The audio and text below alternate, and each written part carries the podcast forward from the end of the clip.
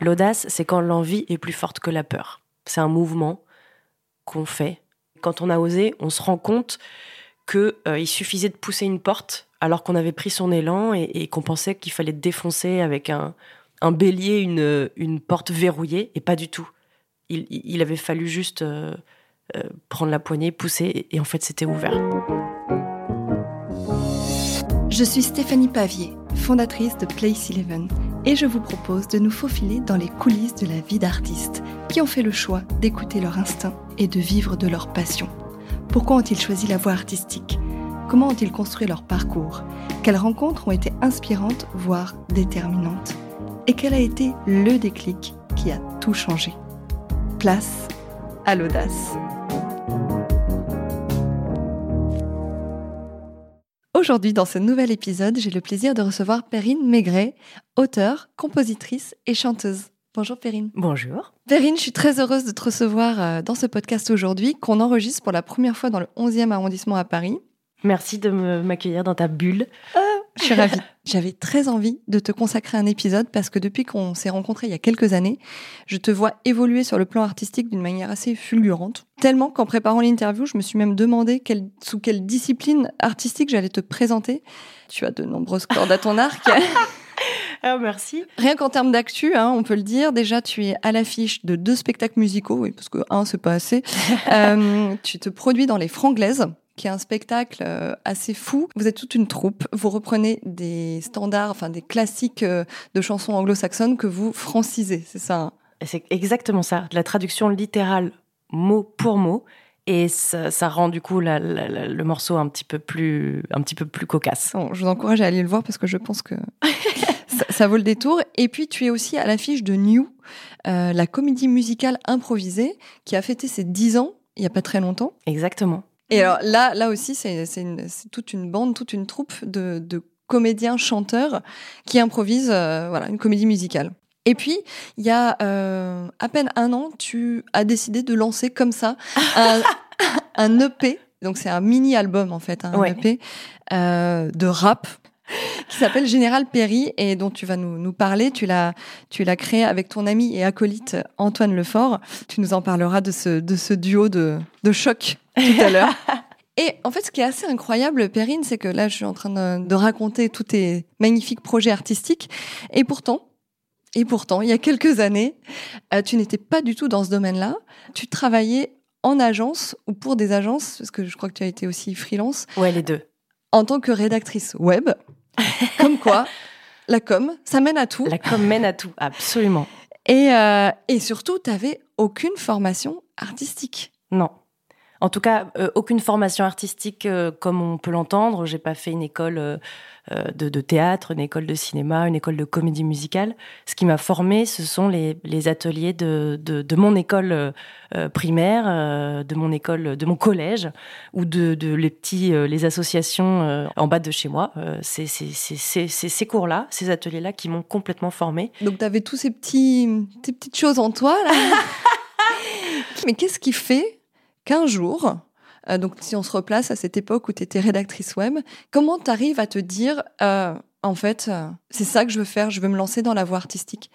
Moi, je vois deux temps à ça. Il y a peut-être pour oser ou pour se lancer, il va y avoir des rencontres ou des conversations qui vont être déterminantes.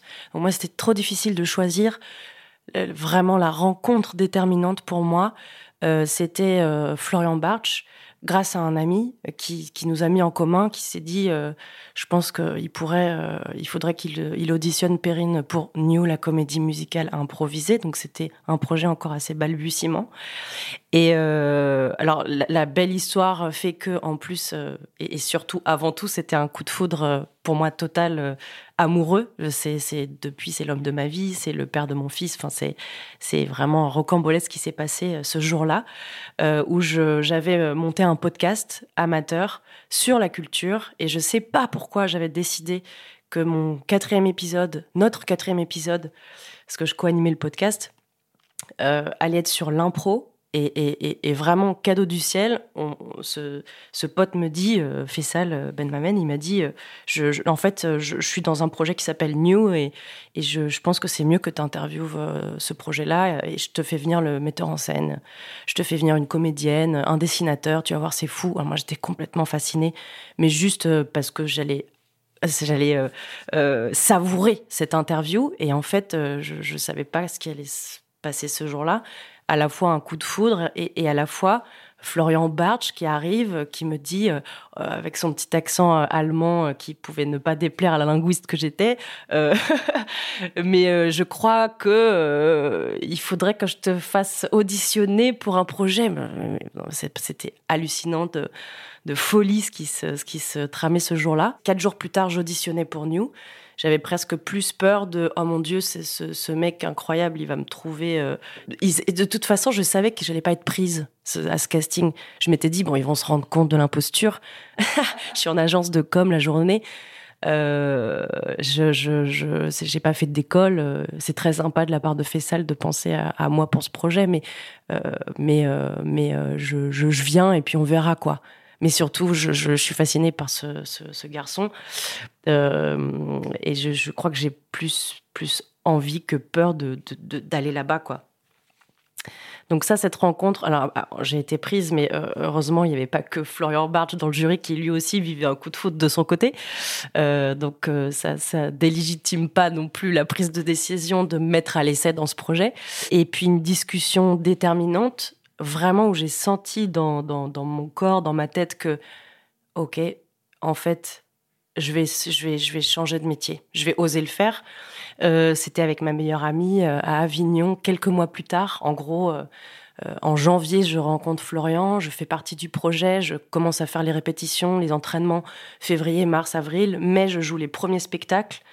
Je suis aux côtés de gens incroyables qui sont soit pas comédiens, de jour mes, mes, mes, mes, comédiens la nuit et le week-end, soit complètement euh, comédiens euh, de plein de milieux différents, et, et, et côtoyer tous ces gens-là, discuter avec eux, m'éprouver à, leur côté, être inspiré par eux et, comprendre les coulisses de leur vie d'artiste, font que je me retrouve à Avignon avec ma meilleure amie, et, elle me dit, mais, mais en fait, toi, t'es faite pour ça. enfin, c'est pas une surprise, ou je sais plus comment la formuler et où vraiment c'était la énième discussion que j'avais à ce sujet, où, euh, à l'instar d'une héroïne pour qui il y a un appel à l'aventure et qui refusait de, de se dire euh, que c'était possible ou que c'était vraiment un désir, j'ai découvert que je ne pouvais pas faire autrement que de sauter le pas. J'ai vraiment découvert ça. Et donc, dans cette discussion, où vraiment, euh, bah, elle, me, elle me mentorise, quoi. Clairement, c'est ce qui se passe.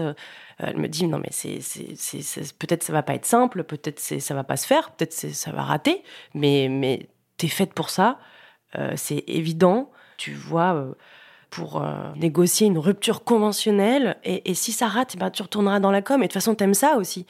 Donc c'est, chouette en fait. Mmh. C'est Là, et là, je me suis dit, ok, tic tac, tic tac. je, sentais que, que c'était le moment. que c'était le moment de le de, de quand en fait l'envie était plus forte que la peur euh, de le faire. Et surtout ah mais en fait c'est possible pour moi. Je sais pas comment on va faire. J'ai envie de le faire bien. J'ai envie de pas le faire n'importe comment euh, je m'y prends un peu tard par rapport à un schéma classique de comédienne française qui, après le bac, ou même sans le bac, mmh. se lance et fait des grands films. Euh, à l'âge de 16, 17, 18. Euh, T'avais quel âge à cette époque-là? Du coup, j'avais 27 ans. Donc oui, forcément, je me suis posé cette question-là. J'ai pas de formation, je suis pas une jeune première. Euh, je, suis déjà, j'ai fait des études qui n'ont rien à voir. Je suis, je m'éclate dans la com aussi. Euh, je, je, fais peut-être un peu trop de nocturne et je suis presque dans un burn-out d'agence. De mais je m'éclate aussi de charrette. De, voilà, Boboun à, 2 heures du mat dans une agence.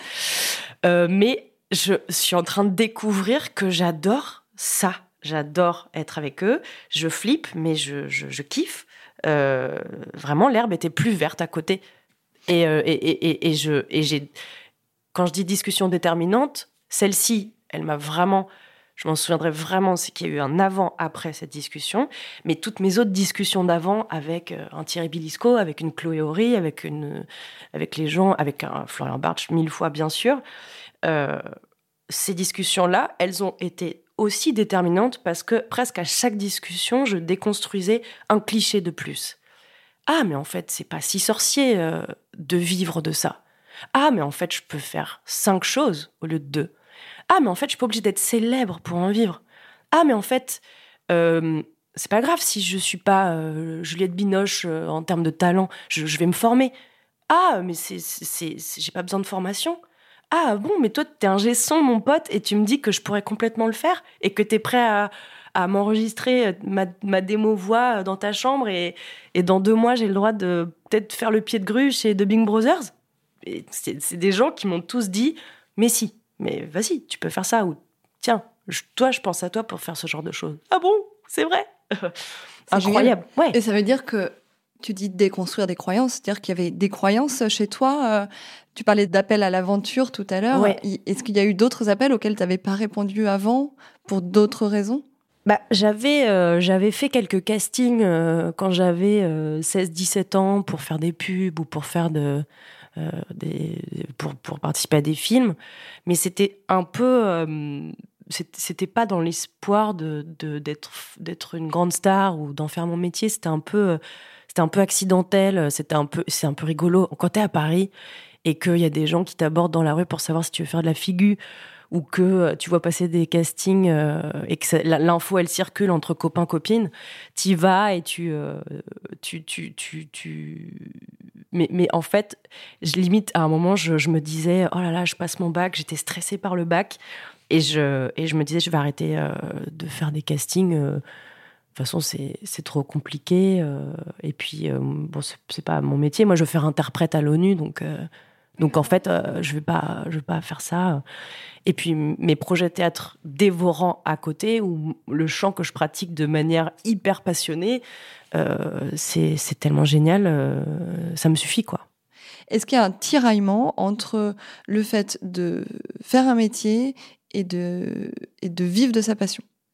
Oui, parce que entre cette décision et le jour effectif où je n'étais plus à mon agence et que j'allais répondre à des castings et euh, me dire mon Dieu, il me reste, euh, j'ai deux ans pour essayer d'être intermittente ou en tout cas essayer de vivre de, de ce métier. Il s'est passé, euh, bah, il s'est passé presque un an, presque deux ans. Il s'est passé un an et demi. Et c'est le temps qui a fait que, oh, mon Dieu, j'en peux plus. Donnez-moi cette rupture conventionnelle. Je, je sens que ça y est, c'est sûr, j'ai envie comme quand on attend et ça fait trop longtemps. C'est ça, quoi. C'est un processus aussi. Oui. Effectivement, c'est un processus parce que euh, un, des clichés à déconstruire autour de l'audace, c'est que c'est le, côté ponctuel ou événementiel. Je vais avoir l'audace de faire ça, je, défonce une porte et ça y est, euh, euh, je chante devant 50 000 personnes. Non, c'est vraiment proche plutôt de l'agriculture parce que tout est, est jonché de mini-étapes de mini-projets, de mini-gestes, de mini-conversations. Et, donc, de toute façon, même si tu as peur de te foirer devant 10 000 personnes, par exemple, et que c'est pour ça que tu n'oses pas le faire, ou tu as peur d'avoir l'air bête en interview, euh, bah, de toute façon, avant que tu arrives à ce stade, il va se passer mille choses qui font que euh, bah, sur le chemin, finalement, tu abandonnes et, c'est pas grave. Ou alors tu continues et, tu sais pourquoi, c'est pas du jour au lendemain, il n'y a pas un changement radical qui fait que... Euh, notre réputation va en pâtir, notre argent va disparaître ou, notre famille va exploser. C'est jamais du jour au lendemain. À un moment donné, donc, tu t'es lancé euh, à corps perdu. tu as quitté ton job. D'ailleurs, tu en feras quelques années plus tard un titre. On va en parler tout à l'heure. Tout à fait. Et puis, tu as enchaîné les projets. Euh, on t'a même vu, je crois t'avoir aperçu sur la scène du 70e Festival de Cannes. Comment on arrive, euh, comment on arrive là? Vraiment, c'est c'est mon deux. Franchement, si je devais me faire tatouer une phrase, ça n'arrivera jamais. La vie a plus d'imagination que vous. Truffaut. Voilà, clairement. Parce que, euh, et c'est comme je dis, c'est comme l'agriculture. on se lance, on plante des, on plante des petites graines, euh, ça met un peu de temps. Et en fait, après, la vie donne des fruits. Notre carrière va nous donner des fruits auxquels on ne s'attendait pas. Et, et, et c'est Et c'est un truc de barge parce que on a chanté, j'ai chanté un mariage et, avec grâce à Pierre Babola. C'était en fait une comédienne qui se qui se mariait. Donc dans la salle, il y avait un peu tout type de, personnes, notamment des gens du milieu. Ils nous ont repérés pour, nous, pour euh, chanter aux côtés de Catherine et Liliane, euh, Canal+. Et, et, du coup, on se retrouve euh, genre une semaine plus tard à chanter derrière Catherine et Liliane la chanson du vendredi parce que le groupe à la base, il pouvait pas venir. Et, de fil en aiguille, on se retrouve à faire des sketchs avec Alex Lutz au Théâtre du Châtelet, à l'Olympia jusqu'à et là je me suis dit de toute façon il y aura pas plus profite ça va s'arrêter clairement là, cette histoire. Euh, il, voulait des chanteurs, euh, des chanteuses et des danseurs au Festival de Cannes pour ce, ce happening euh, autour de l'univers de Pedro Almodovar, quoi, avec la maîtresse de cérémonie. ouais, ouais, la vie a beaucoup plus d'imagination que nous. Et moi, je, suis fascinée de voir que c'est extrêmement vrai.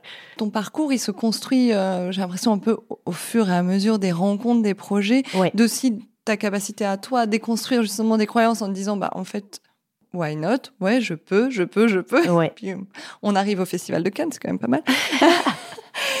Est-ce que euh, du coup, à un moment donné, on, arrive à, avoir du recul sur euh, quel artiste on est en train de devenir? Je, pense que oui, on peut avoir un peu de recul. Euh, c'est pas mal d'en avoir un peu, et c'est pas mal surtout de pas trop en avoir aussi, de juste se lever, être, euh, essayer de se sentir bien avec ce qu'on fait. Oh mon Dieu, une opportunité se présente, je veux le faire, je veux pas le faire. Euh, tiens, j'ai du temps. Si je me formais sur un truc, ah tiens, j'aimerais bien faire du chant en métal. Enfin, j'invente, c'est pas du tout ce que je fais, mais euh, tiens, il y a des claquettes en bas de chez moi. Ok, je vais faire ça. Le rap à la base, c'était pas non plus forcément un truc que tu avais imaginé. Non, bah c'est grâce à New. Hein. Ça m'est tombé dessus. Euh, c'était. Euh, ah oui, alors raconte-nous parce que là on va parler un petit peu de Général Perry.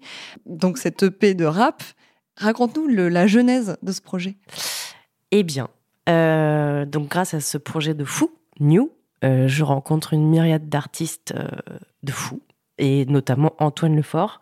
On se retrouve à une carte blanche. Euh, on, devait faire un, spectacle new euh, comme d'habitude, sauf que là, euh, Florian avait confié la DA pour plusieurs dates à différents artistes. Là, c'était la, direction artistique de Jeanne Chartier. J'avais pour mission d'être dans le multi-personnage obligatoirement. À chaque nouvelle scène où j'apparaissais, je devais être vraiment un autre personnage le plus possible, le plus possible contrasté par rapport à la scène d'avant. Et là, j'arrive avec un personnage un peu wesh wesh, un peu euh, pas dans la caricature non plus, mais quand même un peu wesh wesh, sweet à capuche. Et je veux remonter le moral du personnage de Thierry qui est au fond du trou. Et, euh, et là, Antoine Lefort lance une instru vraiment hip-hop. Il n'y avait rien à faire c'était là, là, fallait chanter quoi. Je pouvais pas euh, faire comme si de rien n'était, parler dessus et, puis passer à autre chose. Enfin, j'aurais pu hein, si j'avais vraiment été trop tétanisée, mais c'était pas drôle. Donc, il lance cette énorme instru euh, hip-hop. C'était moi qui parlais, qui, qui, était là pour remonter le moral au personnage de Thierry, et donc je me lance et, et c'était le, le frisson total parce que je n'avais jamais improvisé de, rap de toute ma vie, même pas en entraînement. Et là, euh, je sors euh, une strophe, euh, ça sort de moi, je suis complètement en transe, je dirais. Enfin, c'est une transe très, la transe créative, quoi. De, Et, et je sors deux trois punchlines, mais qui, je ne sais pas d'où ça me vient. Et puis c'est tout c'est, ça m'est tombé dessus et ça m'a montré à quel point cette discipline, elle est complètement démocratique, ouverte à tous et, et kiffante. Dans mon CV, vraiment, ça n'a rien à faire là. Et pourtant, le rap, c'est de la poésie en rythme. Bah, j'aime l'écriture, c'est un jeu. Et ça peut être tout ce qu'on veut, le rap. C'est pas obligé que ce soit encore une fois dans les clichés.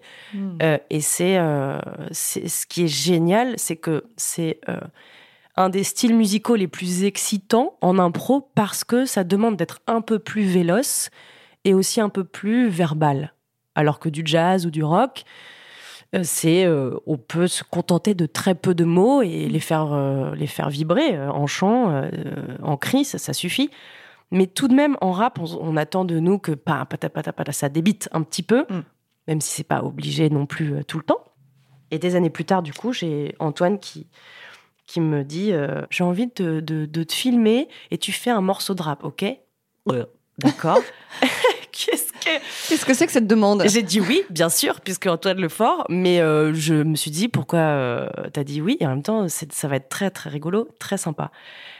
Et puis en fait, en, en, octobre 2020, on se revoit, on va voir Kerry James en concert. Et à la sortie, il me dit non mais j'ai bien réfléchi, on va pas faire juste une vidéo, en fait, je vais monter mon label. En fait, euh, j'aimerais que le premier projet, ça soit avec toi et qu'on fasse un, album de rap. Et oui, si on doit parler d'audace, j'ai évidemment que j'ai dit oui, alors que franchement, c'est, c'est, j'étais aussi flippée que excitée. Hmm. Alors après, nous on dit qu'on fait de l'électropop ou de la pop urbaine. Les instrus d'Antoine sont vraiment très électro, très éclectiques, très différentes. Et moi, effectivement, vu que je parle plus que je ne chante, c'est du rap. Euh, mais du coup, comme euh, c'est assez, euh, c'est avec un univers très, très théâtral aussi ou très ciné, je sais pas. Mm.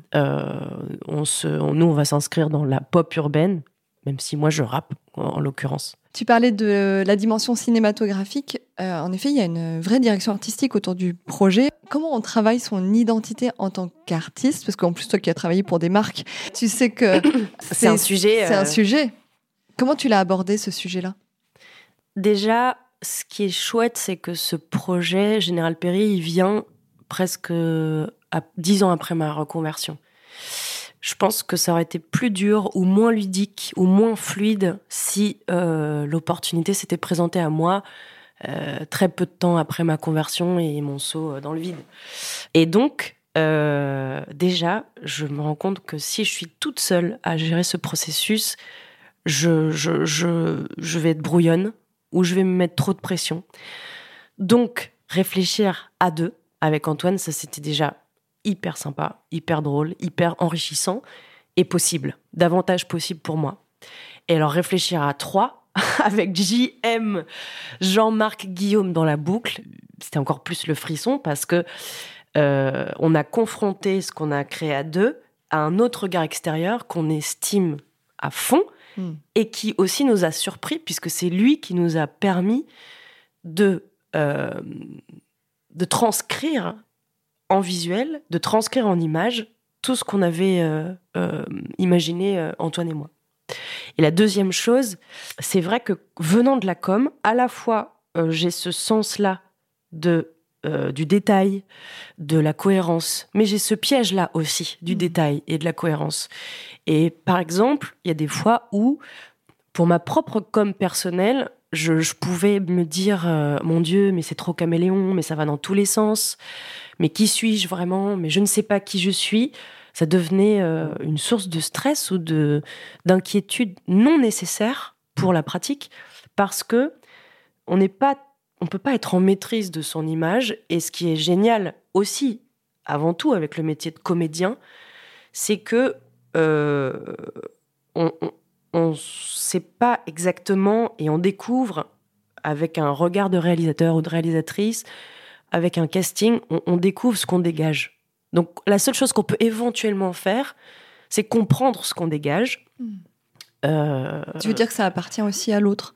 Bah, ça appartient presque avant tout à l'autre, finalement. Donc, j'ai arrêté de me poser 10 milliards de questions quand je me suis dit, bah, j'accueille ce, que je renvoie, j'en suis consciente, j'en joue ou pas en fonction des projets, euh, et puis j'en découvre d'autres. Dans le chant, comme j'ai une voix en plus qui est très changeante, je fais du doublage, je fais des voix d'enfants, des voix de petits garçons, des voix de sorcières, des je peux être plus caméléon euh, avec ma voix qu'avec mon corps, mon image. Tu peux nous faire une voix de sorcière Je peux te faire voix de sorcière. Je... Euh, bien sûr.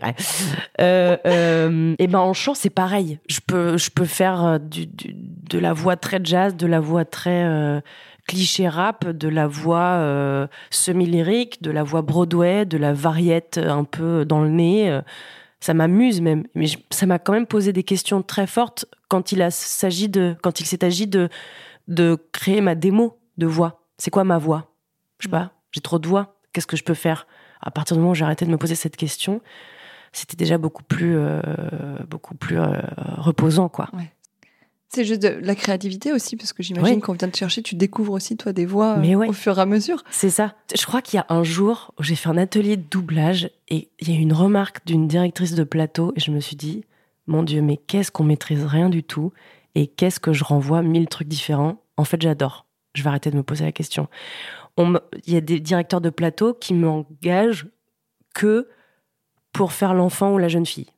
Et pour eux, je fais, je fais ma voix. Bah, bien sûr, c'est que pour faire les enfants ou les jeunes filles bien sûr. Mm. Ils vont jamais m'embaucher pour autre chose. Et je fais un atelier et elle, elle me dit, toi, tu as vraiment la voix pour faire la méchante ou l'avocate ou la femme de pouvoir ou? C'est quand même tout l'inverse de la jeune fille ou du petit garçon qui est là, trop mignon. Et quand elle m'a dit ça, avec vraiment, elle était dans, évidemment, elle voulait que je sois dans la connivence de ça et moi j'étais là, oui, oui, bien sûr. mais je j'hallucinais parce que je me disais, mais c'est quand même incroyable. Faut vraiment pas faut arrêter de se poser la question de la case dans laquelle on accepte de se mettre parce que soi-disant on se vendrait mieux ou on serait plus cohérente.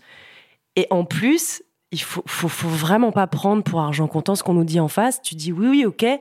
Et puis, et puis, puis voilà quoi. C'est, c'est, tu prends et tu tant que ça te, ça te désarçonne pas dans ta pratique et dans ton plaisir de jouer, bah c'est quand même plus de l'ordre de l'anecdote que de la vérité sur soi et de la quête d'identité.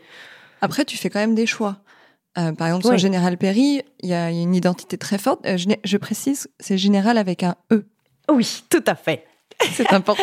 il y a très très peu de. Il, doit y avoir cinq euh, femmes générales en France. D'où ça vient, Général Perry? C'est Antoine Lefort qui l'a trouvé. il était assez attaché au fait qu'il y ait Perry, Perrine dans le mmh. nom. Moi, je trouvais pas encore euh, ce que je voulais. Euh, je savais, enfin, je savais pas exactement quel nom j'allais avoir, mais je voulais pas m'appeler Perrine ou Perrine Maigret. Enfin, je me disais c'est pas possible. Il faut qu'on ait un personnage. Bah justement, oui, pour oser.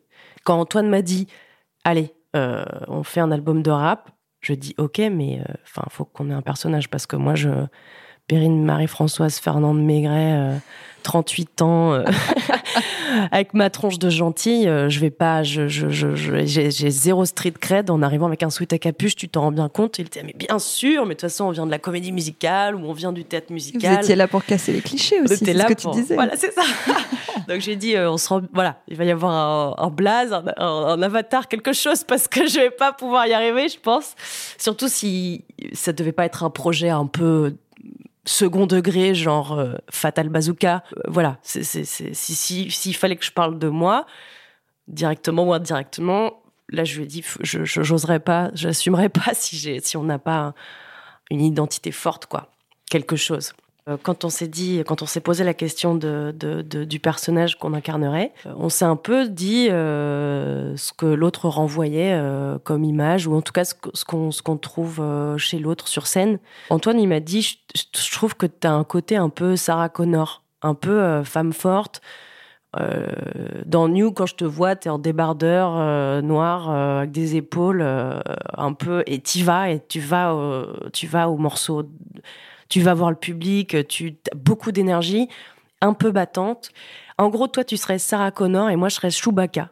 Je serais ton, ton super allié de combat euh, dont on ne voit, où on ne voit pas le visage. Tous les deux, on adore euh, des choses énergiques sur scène. On adore donner de l'énergie aux gens. Et de fil en aiguille, on se retrouve à, à, se dire que, que peut-être on peut chercher dans l'uniforme ou euh, dans le dans le monde un peu Marvel, un peu des super-héros. Et c'était ça. Général, 5 euh, étoiles, le plus haut grade dans l'armée, et juste une veste avec les épaulettes, mais c'est une veste foutraque parce que euh, je, je sais pas, euh, une générale lisse, bien coiffée et, aux ordres. Au contraire, c'est c'est quelqu'un qui ose s'approprier le grade de général hmm. parce que la vie m'a faite général. Et, aussi, ce qui me plaisait, parce que c'est un peu pareil, ça pourrait être audacieux dans le mauvais sens du terme, de mm. se dire euh, ça va, tu t'appelles général, t'as pas fait l'armée, euh, qui es-tu? Mais le propos de ce projet, si on doit en donner un, c'est de justement donner de la force à tous, toutes, toutes celles, tous ceux qui nous écoutent, et euh, pour qu'ils s'envisagent davantage comme quelqu'un d'héroïque ou de super-héroïque dans leur propre vie finalement, on a tous un petit super-héros à l'intérieur de nous. Et quand on le convoque, il se passe des choses formidables, ou en tout cas ça nous donne l'énergie de kiffer notre journée entière et mmh. d'oser des choses qu'on n'aurait pas osé faire. Quand je dis euh, la vie m'a fait générale, c'est entre, c'est aussi la vie ne cesse de me grader, la vie ne cesse de nous grader. Et c'est envisager aussi ce qu'on a vécu, des échecs, des bides, euh, des traumas, euh, des, des, des, euh, mais des choses positives aussi. Tout ça, c'est des grades. D'où le, D'où le, pansement, sur le visage. Idée de quand même un pansement, c'est, c'est quand même un, un, général qui, voilà, qui. Ouais, voilà, le pansement. Qui a quelques cicatrices. Ça vient symboliser ça. C'est une blessure qui, qui est un grade. Mm. C'est un grade. Donc on n'est pas obligé d'avoir un grade classique. Un grade, ça peut être aussi, euh, tiens, euh, ça c'est ma cicatrice. Avec Général Perry, ce qui nous tient à cœur, c'est de se frotter effectivement à des sujets de société. Euh, et, en tout cas, moi qui suis la plume derrière les textes et l'interprète, même si je suis entre guillemets masquée, je suis quand même à visage découvert et je voyais pas comment on pouvait pas se frotter quoi à des sujets un peu biographiques et, du coup euh, je sais pas, c'est comme ça que c'est sorti. C'était des sujets un peu engagés, mais pourtant avec un traitement euh, dynamique, léger, euh, pour donner cette force-là. je pense notamment au morceau, le dernier qu'on a sorti, Parents des années 2020, alors du coup, je suis vraiment directement concernée parce que en même temps qu'on écrivait ce projet, je suis devenue maman. et, donc là, j'ai vraiment mis les mains dans le cambouis de tout ce qui m'effraie et de tout ce qui me donne de la force et, de voir que je suis pas la seule à, être tiraillée entre oh, le réchauffement, oh, l'écriture inclusive, oh, euh, l'éducation euh, positive, les perturbateurs endocriniens, voilà, et de se dire mais ça va, ça va le faire, on va y arriver. Il y a de quoi être optimiste en fait, vraiment. Bravo pour euh, pour cette audace parce que c'est vrai que ça détonne et je vous invite vraiment à, aller écouter. Je pense qu'au moment où l'épisode va être diffusé, le quatrième sera sorti ou va sortir dans les prochains jours et c'est Asso à Nation qui parle de, harcèlement de rue, qui mm. parle du jour où j'ai euh, changé mon diadème pour un emblème. Quand j'ai parlé de, ce sujet que j'avais envie de traiter en morceaux à Antoine, il s'est dit mais en fait il faut que ça soit une origin story de personnage euh, super-héros. Et donc c'est le jour où j'ai osé défendre euh, dans le métro une dame, juste en ouvrant ma gueule, et ça a marché. Même si c'était pas digne d'une scène de cinéma parfaite, avec chaque réplique parfaite, etc. Mais en fait, je, ce jour-là, il y a eu une bascule parce que depuis, j'ai compris que. Et je me suis dit, mais il faut qu'on comprenne tout ça aussi. Statistiquement, c'est quand même très très peu probable qu'on se prenne un coup de couteau en ouvrant sa gueule dans le métro quand c'est nécessaire. Et c'est juste jouissif de le vivre et de le découvrir et de se dire mais je suis capable de ça. On conclut généralement euh, ce podcast avec euh, une définition, une définition euh, personnelle et singulière de l'audace. Toi, Perrine, quelle serait ta définition? Je dirais, et il y en a dix mille, dix mille facettes pour définir l'audace. L'audace, c'est quand l'envie est plus forte que la peur. C'est un mouvement qu'on fait malgré soi presque. Euh, et ce que j'aime dire aussi comme autre image, c'est euh, c'est pas l'audace en tant que telle, mais, mais quand on a osé, on se rend compte que euh, il suffisait de pousser une porte alors qu'on avait pris son élan et, qu'on pensait qu'il fallait défoncer avec un, un bélier une, une porte verrouillée et pas du tout. Il, il avait fallu juste prendre la poignée, pousser et en fait c'était ouvert. C'était beaucoup plus accessible que ce qu'on pouvait imaginer. La vie a plus d'imagination que, nous. Elle aura toujours plus d'imagination que vous, jusqu'au bout. Mark, Jane, quand je l'ai interviewé sur le premier podcast, euh, m'avait avait lancé un défi euh, aux prochains euh, invités. Mais il m'a dit la prochaine fois, tu poses la question et la personne te répond en chantant. mais oui. Alors peut-être, peut-être, je peux, c'est pas du tout improvisé, mais c'est ce sentiment quand t'as osé que tu t'es rendu compte. Mais mon Dieu, c'était plus simple que ça tout ton corps fait Na mamagi C'est clair, c'est clair. C'est pas voilà, vous êtes pas prêts. sur cette euh, sur cette, cet hymne à l'audace. Merci beaucoup, Perrine. Euh, merci. merci euh, C'était vraiment un plaisir de te recevoir euh, aujourd'hui dans le 11e. Ton parcours et tout ce que tu nous as partagé est hyper inspirant. Merci à toi. Merci à vous pour votre écoute. N'hésitez pas à liker, commenter, partager. Et je vous dis à très vite pour de nouvelles rencontres pleines d'audace. À bientôt. Merci beaucoup.